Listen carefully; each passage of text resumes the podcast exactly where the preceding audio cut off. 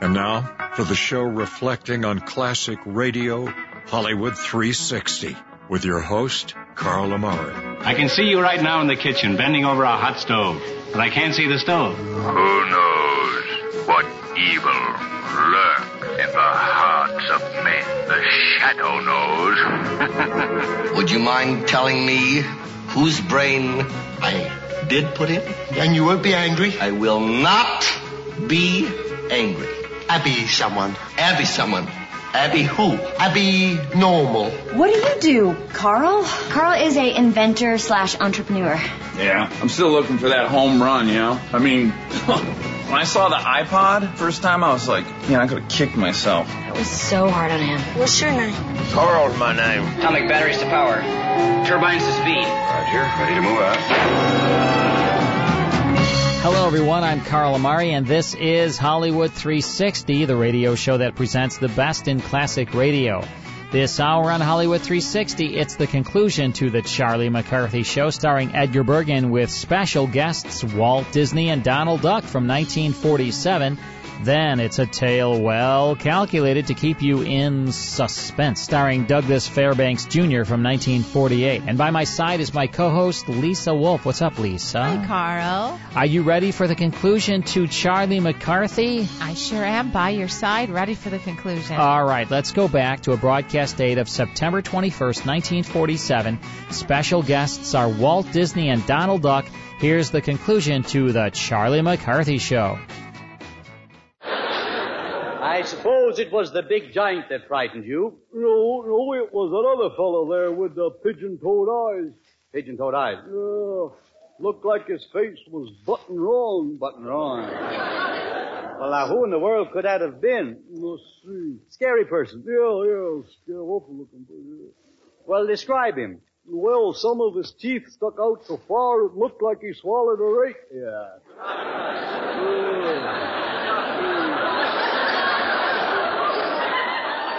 Blonde hair, uh, Yeah, cross-eyed, uh, yeah, and he had buck teeth. uh, yeah, that's the fellow.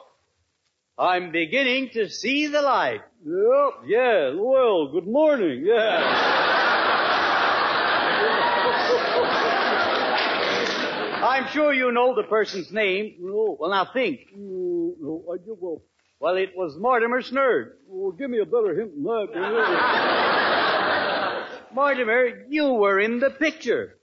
Oh, no. Well, I'm flabbergasted. Yeah. I hope seeing yourself in the picture isn't a disappointment. Well, oh, I, I knowed I was homely, but I didn't know I was so good at it. No. Well, don't let it upset you. Well, I can't help it. It seeing me on the screen like that sort of, sort of destroyed something fine in me. Right. What? My appetite. Oh, I see. Not only that, they, they photographed my bad side. Your bad side. Yeah. Which one is that? The side my face is on. I Well, surely, Mortimer, you knew you were in the picture. What did you think we were doing at the studio every day under those lights? no. Charlie said we was getting a suntan. Yeah. Charlie was ribbing you.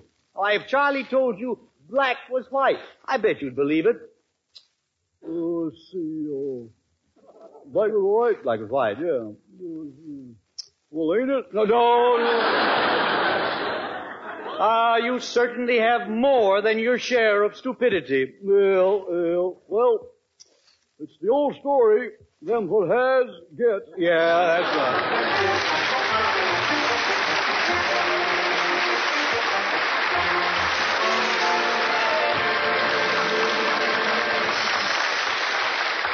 Ah, Mortimer, there's only one Mortimer Snurd. My friends. Yeah, you- Uh, friend, friend. Uh, Yes. friends, I have come before you. You have? Um, well, I haven't exactly come before you either because uh, you were here when I arrived. Yeah. But would you mind telling us who are you? Well, I um, I am from the state of uh, Iowa. From Iowa? Well, out here, who isn't? yes, that's right. but I am from uh, Pinpoint, Iowa. Pinpoint. Yeah, well, it's really uh, East Pinpoint. Oh, I yeah. see, A yes. suburb. Yes. And uh, I understand that you had a showing of the new uh, Walt Disney picture, and Right. it's about Jack and the Beanstalk. Yeah, yeah. Yes, we did. Uh, what about it? Well, why why didn't you invite me? And we were afraid you'd accept. Well, what I want to know, Smarty, uh, well, I, I want you to know that, that I am just plenty hot under the collar. Well, that's good. Yeah. Because you ain't so hot above it. Uh, young man, uh, I'll have you know that I am an uh, exhibitor. Exhibitor? That's right. Uh-huh. And Oh. I, I represent a chain of, of two theaters. Well, well. Well, we must be nice to an exhibitor, Charlie. And I have my finger on the pulse of the people, too. Now, you fresh thing. Uh-huh, right. And why, just last week they were complaining. Yeah, no quality in the picture? No, no butter on the popcorn. Oh. You don't mean that your popcorn is more important than the picture? Oh, I don't? Well, I mean, do you? Well, for goodness sakes, my gosh, I do. You do, yeah. Yeah. Why, last week we had a 2,000 bag picture. Really? I took my wife uh, to see it, and we ate popcorn all through the best years of our lives.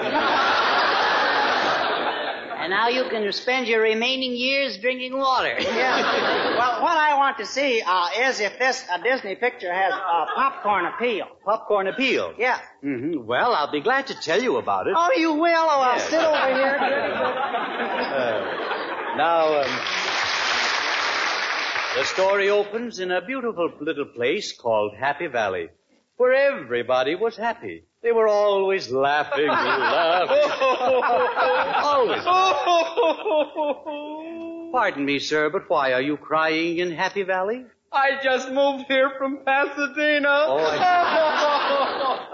Well, nearly everybody was happy in the valley because of a beautiful golden harp that sang and played.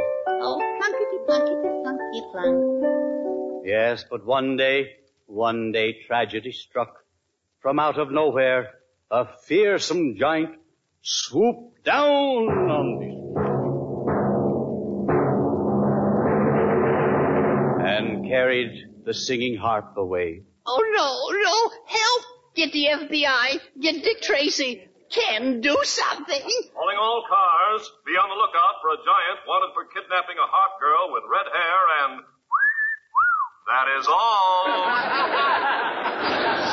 That is all. The singing harp was gone, and Happy Valley was no longer happy. Poverty and desolation came to everyone. They had just paid their taxes. The poor people, the poor people were starving, starving, starving. Thurgan, just tell it. Don't ham it, all right? Oh, oh, friends, uh, this is going to be uh, just peachy for popcorn sale. Oh yes, thank you very much. Uh, And now comes the most tragic and dismal part of the story. I thought we just had it. No, no, no. no. Yes, we did. I, I've been just sitting there uh, whimpering and sniveling until my eyes are like little tiny red beads. Yes. Well, there were three poor farmers who were desolate. All that stood between them and starvation was their cow. Won't take long to eat through her. Oh, now, now, just a moment. I, I hope you're not going to kill that poor, poor cow. No, no, they won't kill it. They're just going to take it to a used cow lot. Operated by Madman Moose. That's true. But the used cow man was out of town, so they talked to his wife, Emma, about a fair deal. Well, what shape was she in? Well, she was the type who should never wear slacks. No, no. or do you mean the cow? Oh, it was a sad moment. Her big brown eyes flooded with tears as she stood there chewing and drooling. Uh, who, Emma or the cow? Both of them. All right. so when the woman said to the cow, she said, Are you a good milker? And the cow said, Yes, ma'am. And would you favor us with a quart of milk? no. And why not? I'm not in the mood. A, ta- a talking, a talking cow? Yes. Why, that's utter nonsense. Yes. So they traded the cow for three magic beans and planted the beans in the ground. My word, of all places. Yes. And the magic beans started to grow. Up, up, up, and up. Everybody fasten your safety belts, please. And then one by one they started to climb up the beanstalk. Oh, oh boy, what a climb of that beanstalk. I, I, I'm all, I'm all out of breath. Me too. My cow! My word, look at that magnificent castle. Let's go in. Yeah, let's go in. Ooh, it's kind of spooky. Listen, that sounds like the stolen harp girl. Oh, Donald and Charlie, my heroes. You've come to rescue me. Yes, we have. Oh, poor Miss Harp. Let me take you in my arms. oh, you tickle. I'll hold you a little closer. Mm. Oh, guess I held you too close. Fee-fi-fo-fum. Oh, what's that? What's that? That's the horrible giant. You're not afraid, are you? No, I always have lavender skin. Fee-fi-fo-fum. oh I smell the blood of an Englishman. Oh, but really now, please don't. I... I'm part Scotch anyway. I'm so anemic, you see. Ho, ho, ho. Fee, fi, fo, fo. Fo, fo, what happened to Fum? He's with Abner. Oh. I'm glad you came here just in time for dinner. Oh, thank you. In fact, you'll be my dinner. Yeah. Oh, no, no, not that. Oh, sir, have mercy. Why do you want to eat a scrawny little boy like me? I'm on the Clark Gable diet. Well, if you let me go, I'll give you this little duck for a pet. Oh, I like little bitty ducks.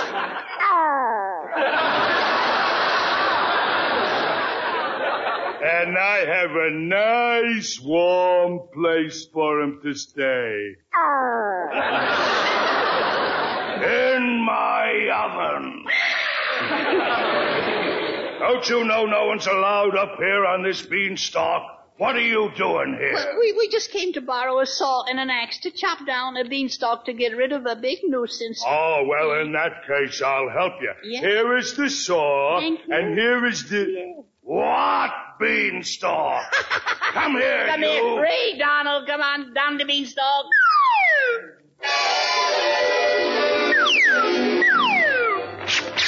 Oh, my pants! Start sawing, start sawing. Kinder.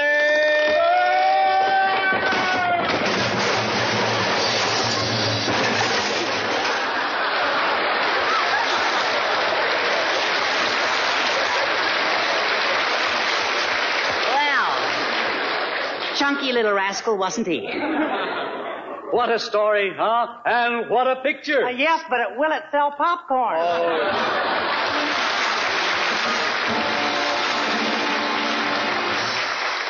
Charlie and Edgar will be back in just a moment, but first, you know, some days turn out better than others. But here's a way you can raise the average. Take a tip from the people who like coffee best. Get Chase and Sanborn coffee. The more important your coffee is to you, with meals and between, the better you like Chase and Sanborn now, because finer coffees are back.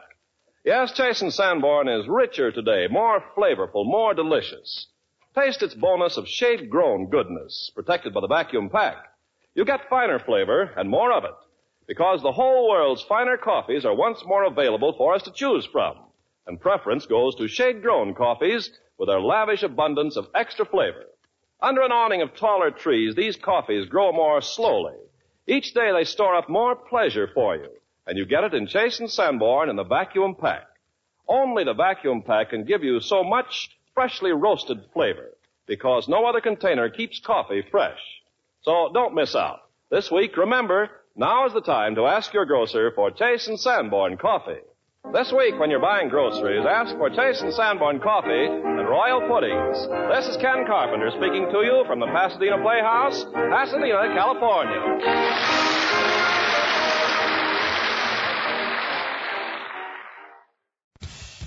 That's the Charlie McCarthy Show from a broadcast date of September 21st, 1947. Edgar Bergen, Charlie McCarthy, Mortimer Snurd, the whole cast, guests Walt Disney and Donald Duck.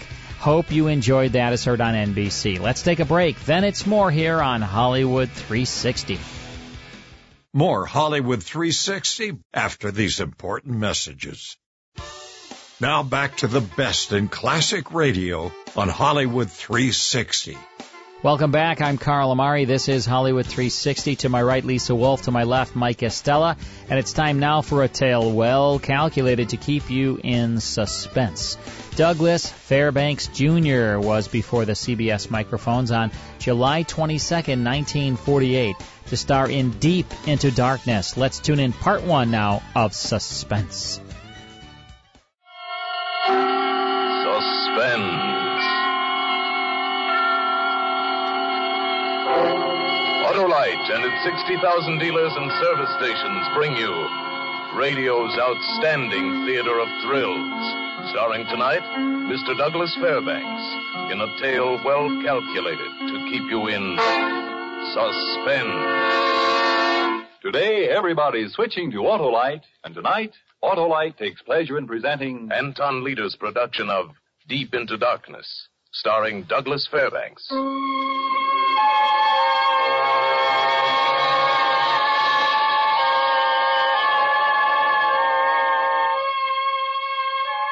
This is a story about fear.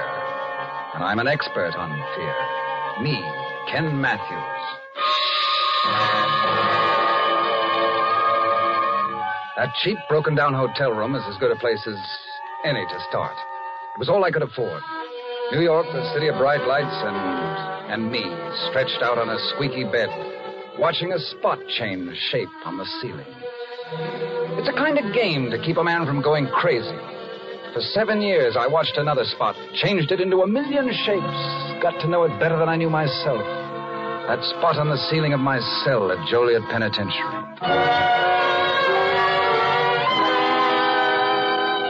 When it was over, when they were finally ready to let me go back into the world, the warden had something to say to me, some, some advice.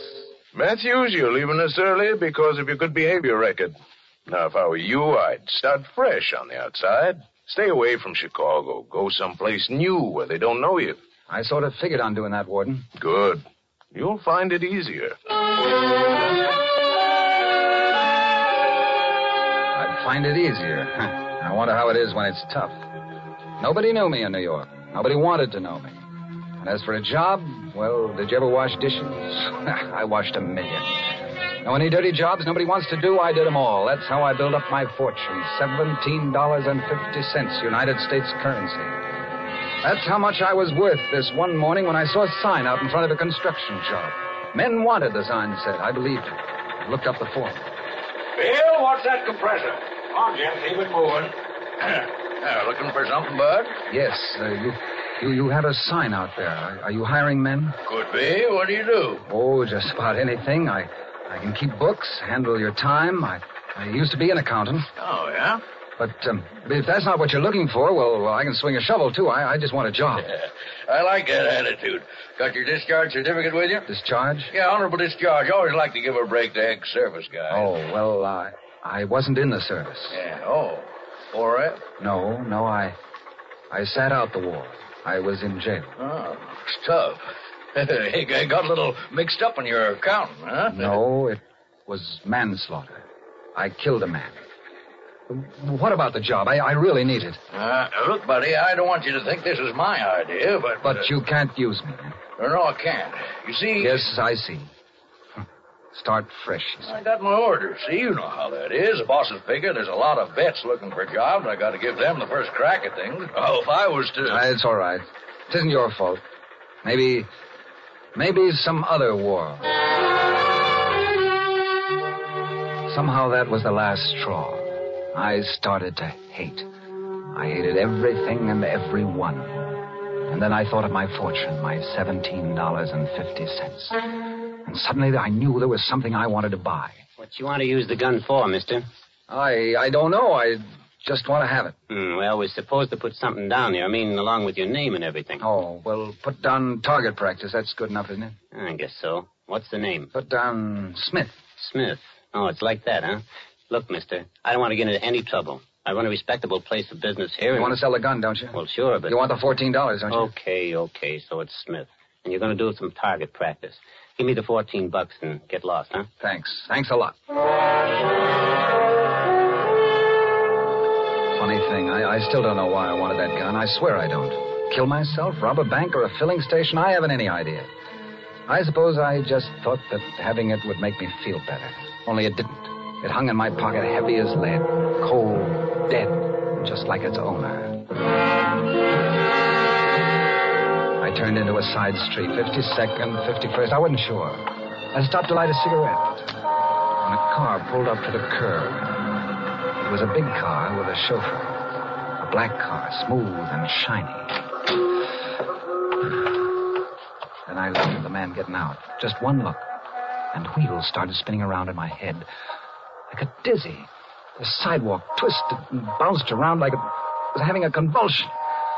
But when he spoke, the shock of hearing his voice straightened it all out, made it cold and clear as hard crystal.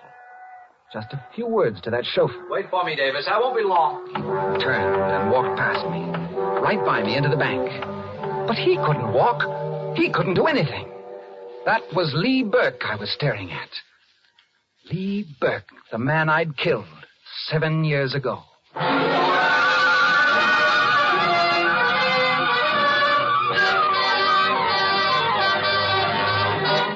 For suspense, Autolite is bringing you Mr. Douglas Fairbanks, Jr.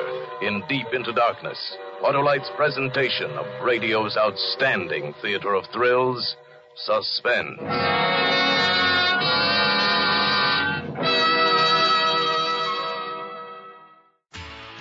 And that's the first portion of Suspense with Deep Into Darkness starring Douglas Fairbanks Jr.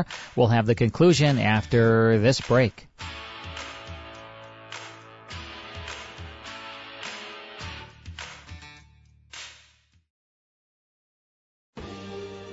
And now back to Hollywood 360 with Carl Amari. Now let's get back to suspense. And now Autolite brings back to our Hollywood soundstage Mr. Douglas Fairbanks Jr. as Ken in Deep Into Darkness. A tale well calculated to keep you in suspense. In those few moments of watching a man walk across a sidewalk into a bank, I lived it all over again. The way it happened when I killed him seven years ago back in Chicago. There wasn't anything about it I couldn't remember. Ken, darling. Yeah? Do you love me, Ken? Do I love you? Oh, no, not at all. I just sit in that goofy nightclub night after night because the food's so good. Oh, Ken, you're sweet. Lila, why don't you forget that place? Give it up. Where, where's he going to get a girl like you dancing in a cheap honky tonk? You have something better to offer, darling? I've offered it a half a dozen times. Marry me. I got a good job. It'll it'll get better. Hand me my drink, will you? Sure. Here. What do you say? I've told you, Ken, over and over again. I'm not getting married. Not to you, anyway. You're a sweet guy, sure, and I'm very fond of you, but little Lila isn't burying herself in any house with a bunch of squalling kids. That's for suckers. I don't think you mean that at all. No? Well, you just watch, darling. I'm going to wind up with a diamond so big it'll take a two-ton truck to deliver it to me. I'm going to have so many mink coats I'll use them for pajamas. Yeah, that's the way to talk, sis. You tell him. Hello, Lee. Oh, you're beginning to sound like you're getting good sense. Now, what are you doing up here with this bookkeeper anyway? And a good evening to you too, Lee. Never mind. I thought I said I didn't want you wasting your time with him. He's all right. We were Get out of here, Matthews. Now, wait a minute. If Lila wants me to go. Oh, not satisfied with my suggestions, huh? Well, I've a good mind. Lee, stop it. Put that gun away. Every time you have a few drinks, you start waving that gun around. Really, Lee, you better put her down. Stop acting like a kid. Acting like a kid, huh? I'll show you who's acting like a kid. I'll give me that gun. Lee! Yeah. Come on, Lee. Give it to me. I'll break your arm. Go, let go, my. Lila. Lila, it went off. I I was only trying to take it away from him. Oh, you killed him. Ken, you killed my brother. I didn't mean it, I tell you. I, you saw what happened. I I was only trying to get the gun. Get out, Ken. The police will find you. Get out of here. Hurry, I tell you, get out!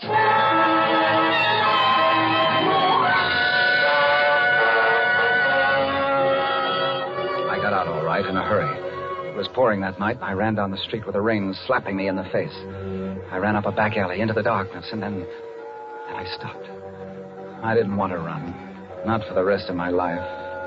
I went to the nearest police station, turned myself in. They took me back to the Burks, and we found Lila sitting in a chair, glassy eyed, just staring down at her brother, Lee. He. he was right where I'd left him, sprawled on the floor, face down and a big red puddle was ruining the rug. Lee Burke was dead, and they gave me ten years for killing him. Only now he wasn't dead. He couldn't be. I just seen him walk into a bank. Uh, a nice car you got. Yeah. Uh, must must be an important man to have a car like that, eh?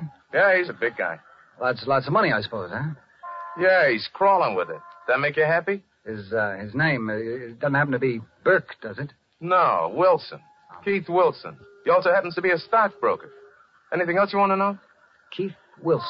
Yeah, and I'll beat it. The boss is coming. The boss? Now, isn't that something? All right, Davis. I'll go straight to the office now. Yes, sir. In a hurry, Lee? What? What? Oh, there, there must be some mistake. My name isn't Lee. Oh, pardon me. But it was Lee. There wasn't any doubt about it. And he knew me, too. I could see it in his eyes and in the way his face went white. I didn't understand it. I, I couldn't figure out why or how, but Lee Burke was alive.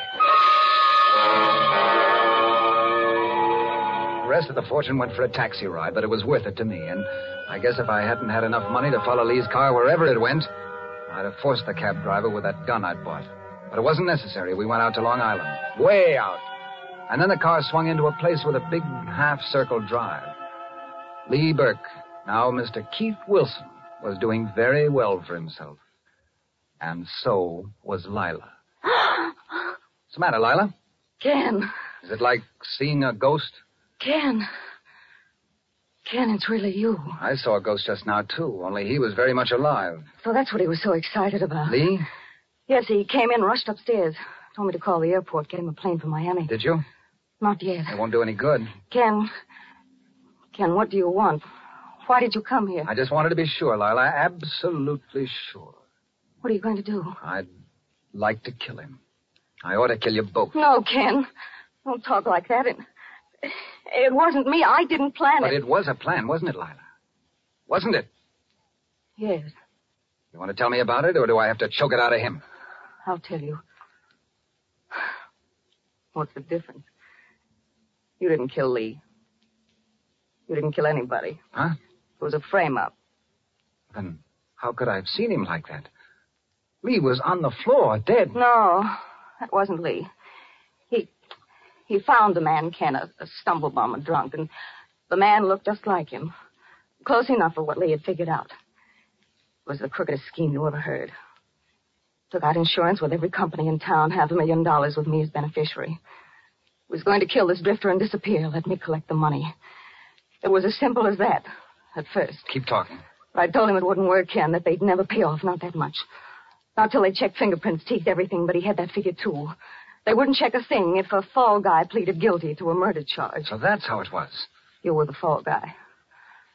I let you take me home that night, remember? I remember. Lee had his gun loaded with blanks. It was an act, the whole thing. Then when you ran, he finished the job. He had the drunk in the bedroom dressed in his clothes. He brought him into the living room, killed him right in front of me. That's who you saw when you got back. Good Lord. That's why. Why I hate my brother, why I don't care what happens to him. Thanks, Lila. That's going to make it easier. Lila? Lila, call the airline. No, Lee, not yet. But I told you not to waste any time. You don't know what this means. She knows what it means, Lee. We all do. What do you want? Why'd you follow me here? Hey, look, I think you you better get out of here. You'll I'd stay away from that telephone, Lee. I'd stand still if I were you. You'd better do as he says, Lee. He's got a gun. Ken, listen to me. You can't do this. Not now. You don't want any more trouble. Why, if the police found The out. police. If you told them I was going to kill you, it wouldn't make sense, Lee. Because I've already done that. Remember? Oh, look, Kent, look, I can explain the whole thing. It, it was a mistake. I'm glad you know that now. I've made a lot of money, Ken. I've been very lucky. I'll, I'll, I'll split with you. You look like you could use some money. Yes, I could. Sure, that's good. Only uh, uh, forget the gun, huh? And stop acting like you want to kill me. Uh, You wouldn't gain anything that way. Come on, Lila, fix some drinks or something, huh? We'll we'll talk this over friendly like. Ken, you know Lila was always crazy about you. I was always crazy about her. Oh, Ken, I. But let's talk about something else right now, Lee. Let's talk about America. You know, this is a wonderful country, the way the laws are set up to protect a man. Ever hear of double jeopardy, Lee? Brings up a rather interesting fact that you can't try a man twice for the same crime. Seven years I spent paying for killing you. Seven years at Joliet, and you weren't even dead. That means I've paid for something I haven't done yet. I still have the right, Lee, to kill you. Once more. Oh, Ken, stop it. You're talking crazy. Th- th- there must be something you want. I only want to kill you, Lee, because you deserve to be killed. We both know that, don't we? Only I don't think I'll kill you now, not not right away. Oh, we'll be reasonable. Is that it, Ken? Be reasonable, I say. I'm going to stay right with you, 24 hours a day, right up to the time you leave. Oh. I know exactly when and how I'm going to kill you, and you won't know. You'll never know, Lee, until it happens. You'll just wait, just sit and wait and wait.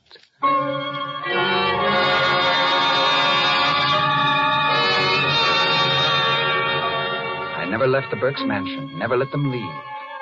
I was with Lee from the time he got up until he went to bed. I stayed with him every waking hour, and I never stopped twisting his life like a piece of putty, putting fear in his mind until, well, until there didn't seem to be anything else left there at all. Just a trembling, driving fear in everything he did, everything he said. Lila, Lila, can't we do something? Get to somebody. Oh, Lee, what can I do? You, you could have said something to the servants. You had a chance before he sent them away. I didn't. It all happened too fast. Got rid of them as easily as he cut the telephone wires. Oh, we gotta do something. Get in touch with somebody. With, with Madeline, maybe. Oh, yes? What will your blue blood fiance think of you now? When you suddenly stop calling two days before your wedding and then don't show up? The wedding. Oh, Lila, don't you see? If anything should happen to the wedding now, I'd be ruined. Oh, he can't get away with this. He'll let down sometime. He's, he's gotta sleep. So do we. Lila's right, Lee. Oh, Ken, you, you were there by the door. You heard. About your wedding? Yes, Lee. I got back just in time, didn't I? Can I bore you a Manhattan? No, no, no, I don't want anything. Your funeral. Oh. No, don't, don't say that. You're falling apart much faster than I thought, Lee.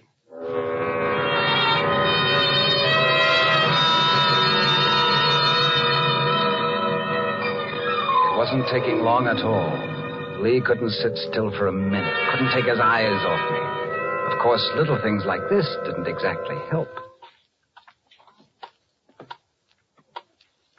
Who, who, who is it? Ken? Yes, Lee. It's Ken. Got the gun? I have the gun, Lee. Oh, this.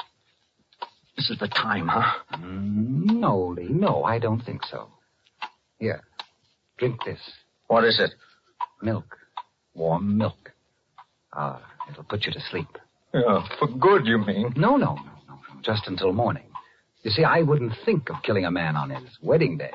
What? Don't tell me you've forgotten your wedding to the blue-blooded Mr. Haven. We've come a long way, Lee, marrying into the social register. Oh, don't, Ken. Come on, drink up. You'll need your strength for the wedding. No, no, that's all off. I, I, I haven't even called her, Ken. Lila has. I made her call. She made some very pretty excuses for you, and the wedding will go on as scheduled. What are you going to do? Nothing, only behave yourself tomorrow. Do as you're told. And you might live through the ceremony.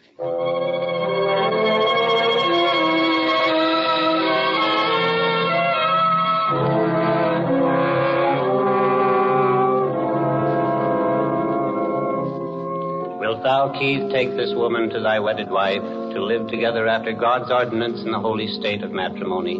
Wilt thou love her, comfort her, honor and keep her in sickness and in health, and forsaking all others, keep thee unto her so long as ye both shall live. Say no, Ken. Say no, or I'll kill you right here in front of them all. Say it, Lee. Mr. Wilson, the answer, please. No. No, I can't. I, I, I can't. Wilson, please, I can't. the answer. There was only one thing wrong with that little wedding scene. I had fun, sure, but in the excitement, I'm afraid I relaxed a little. I wasn't sure how much it mattered. That depended on Lila. When I was sure Lee was asleep that night, I met her in the living room. Got right to the point. Something on your mind, Ken? Yes, Mousy. Who's Mousy? Ken, you. You look so tired, so thin. Tell me, Lila. Tell me about Mousy. What do you know about him? Lee's been talking about him in his sleep, talking about Mousy and you, Lila, and me. Oh. You better tell me all about it. Ken, you're hurting my arm. I, I don't know anything about Mousy. Maybe he was there at the wedding. Maybe you saw him. Maybe you gave him the message. Did you, Lila? Ken, stop it. You know I promised I wouldn't do anything like that. Don't you trust me? Trust you? Should I, Lila? Do you really think I should? But you know how I feel about you. Surely you don't think. Oh, Ken. Ken, darling. Get away from me. Ken. So that's it. It was all just a gag to keep the little girl in line. How did you expect me to feel after all this happened? That's right. I was naive, wasn't I? Sure. Okay. Well, I won't be naive anymore. You can bet on that. Lila. Good night, Ken, darling.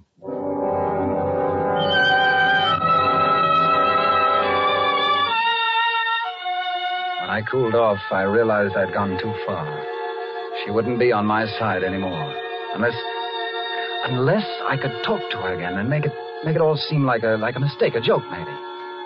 Yeah, that that'd be the thing. But when I went to find her, she wasn't around. I, I didn't see her again till next morning.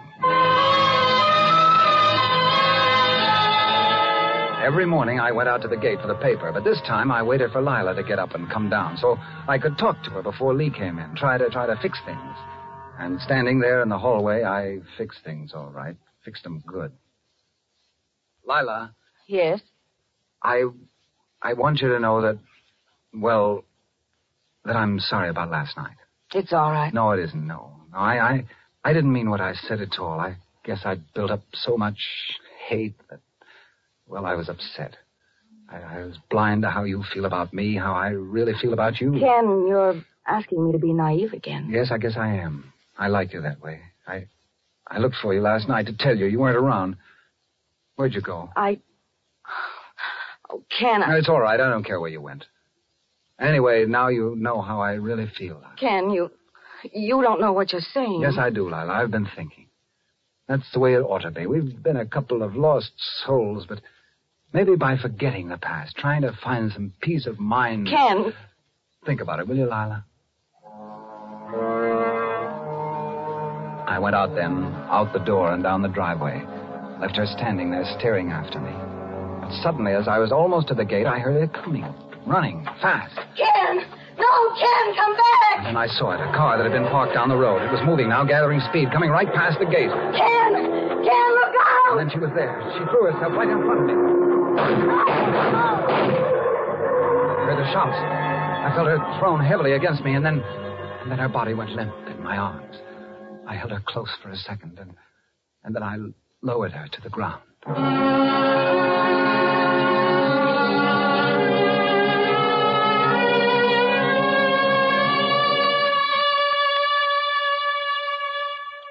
I walked back up the drive, alone. Lee was out in front of the house, sitting on a bench in front of a big tree. He'd heard the shots, I'm sure, but he was just sitting there, probably waiting for Lila to come back and say that that Mousy had taken care of me. He turned and looked up as I walked toward him. Lila? Oh, no. His eyes seemed to look right through me somehow. He was that full of fear, I guess. His fingers gripped the tree in back of him, dug deep into the bark. He was waiting for me to kill him.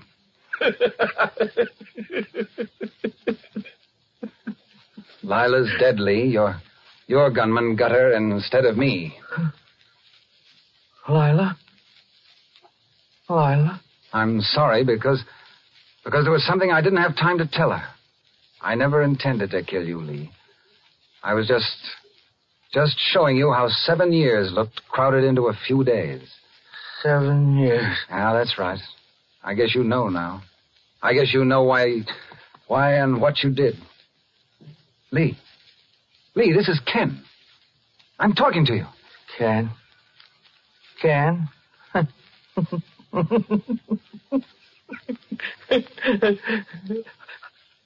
I, I don't know any Ken.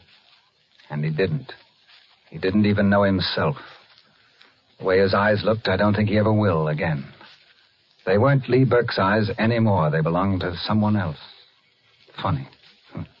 The man who tried to be somebody else had finally made it. And it was not good to look upon.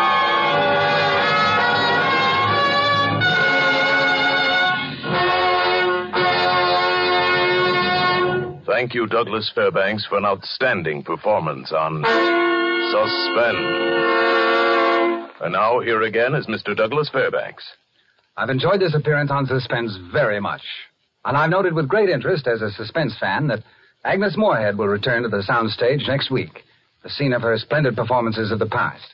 As one of the many who applauded her portrayal in the suspense classic Sorry, Wrong Number, I'll be listening with anticipation next week for Agnes Moorehead in The Yellow Wallpaper, a powerful study in suspense.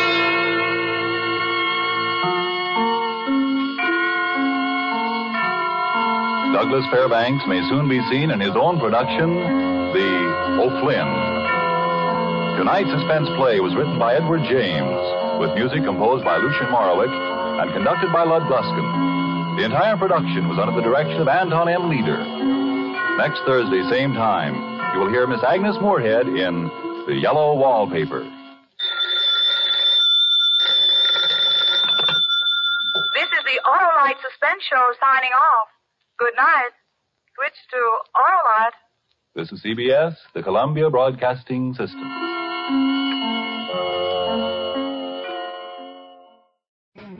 And that's Suspense from July 22nd, 1948, with Deep into Darkness, starring Douglas Fairbanks Jr., also in the cast. Joseph Kearns and William Johnstone, with Harlow Wilcox doing the announcing for Autolite, is heard on CBS. Let's take a break, then it's more here on Hollywood 360. More Hollywood 360 after these important messages. Now back to the best in classic radio on Hollywood 360. Next week, it's Casey Crime Photographer, The Burns and Allen Show, the CBS Radio Workshop, Lights Out, The Life of Riley and the Whistler, from my co-host Lisa Wolf, executive producer Mike Costella, engineer Sam Wolf, Vince and Chris Lombardi, my crabby brother Vince Amari, Adam West, and me, Carl Amari. Thank you all very much for tuning in. Stay safe. We'll see you next time. To learn more about Hollywood 360 or to contact us, visit our website at hollywood360radio.com. Adam West speaking.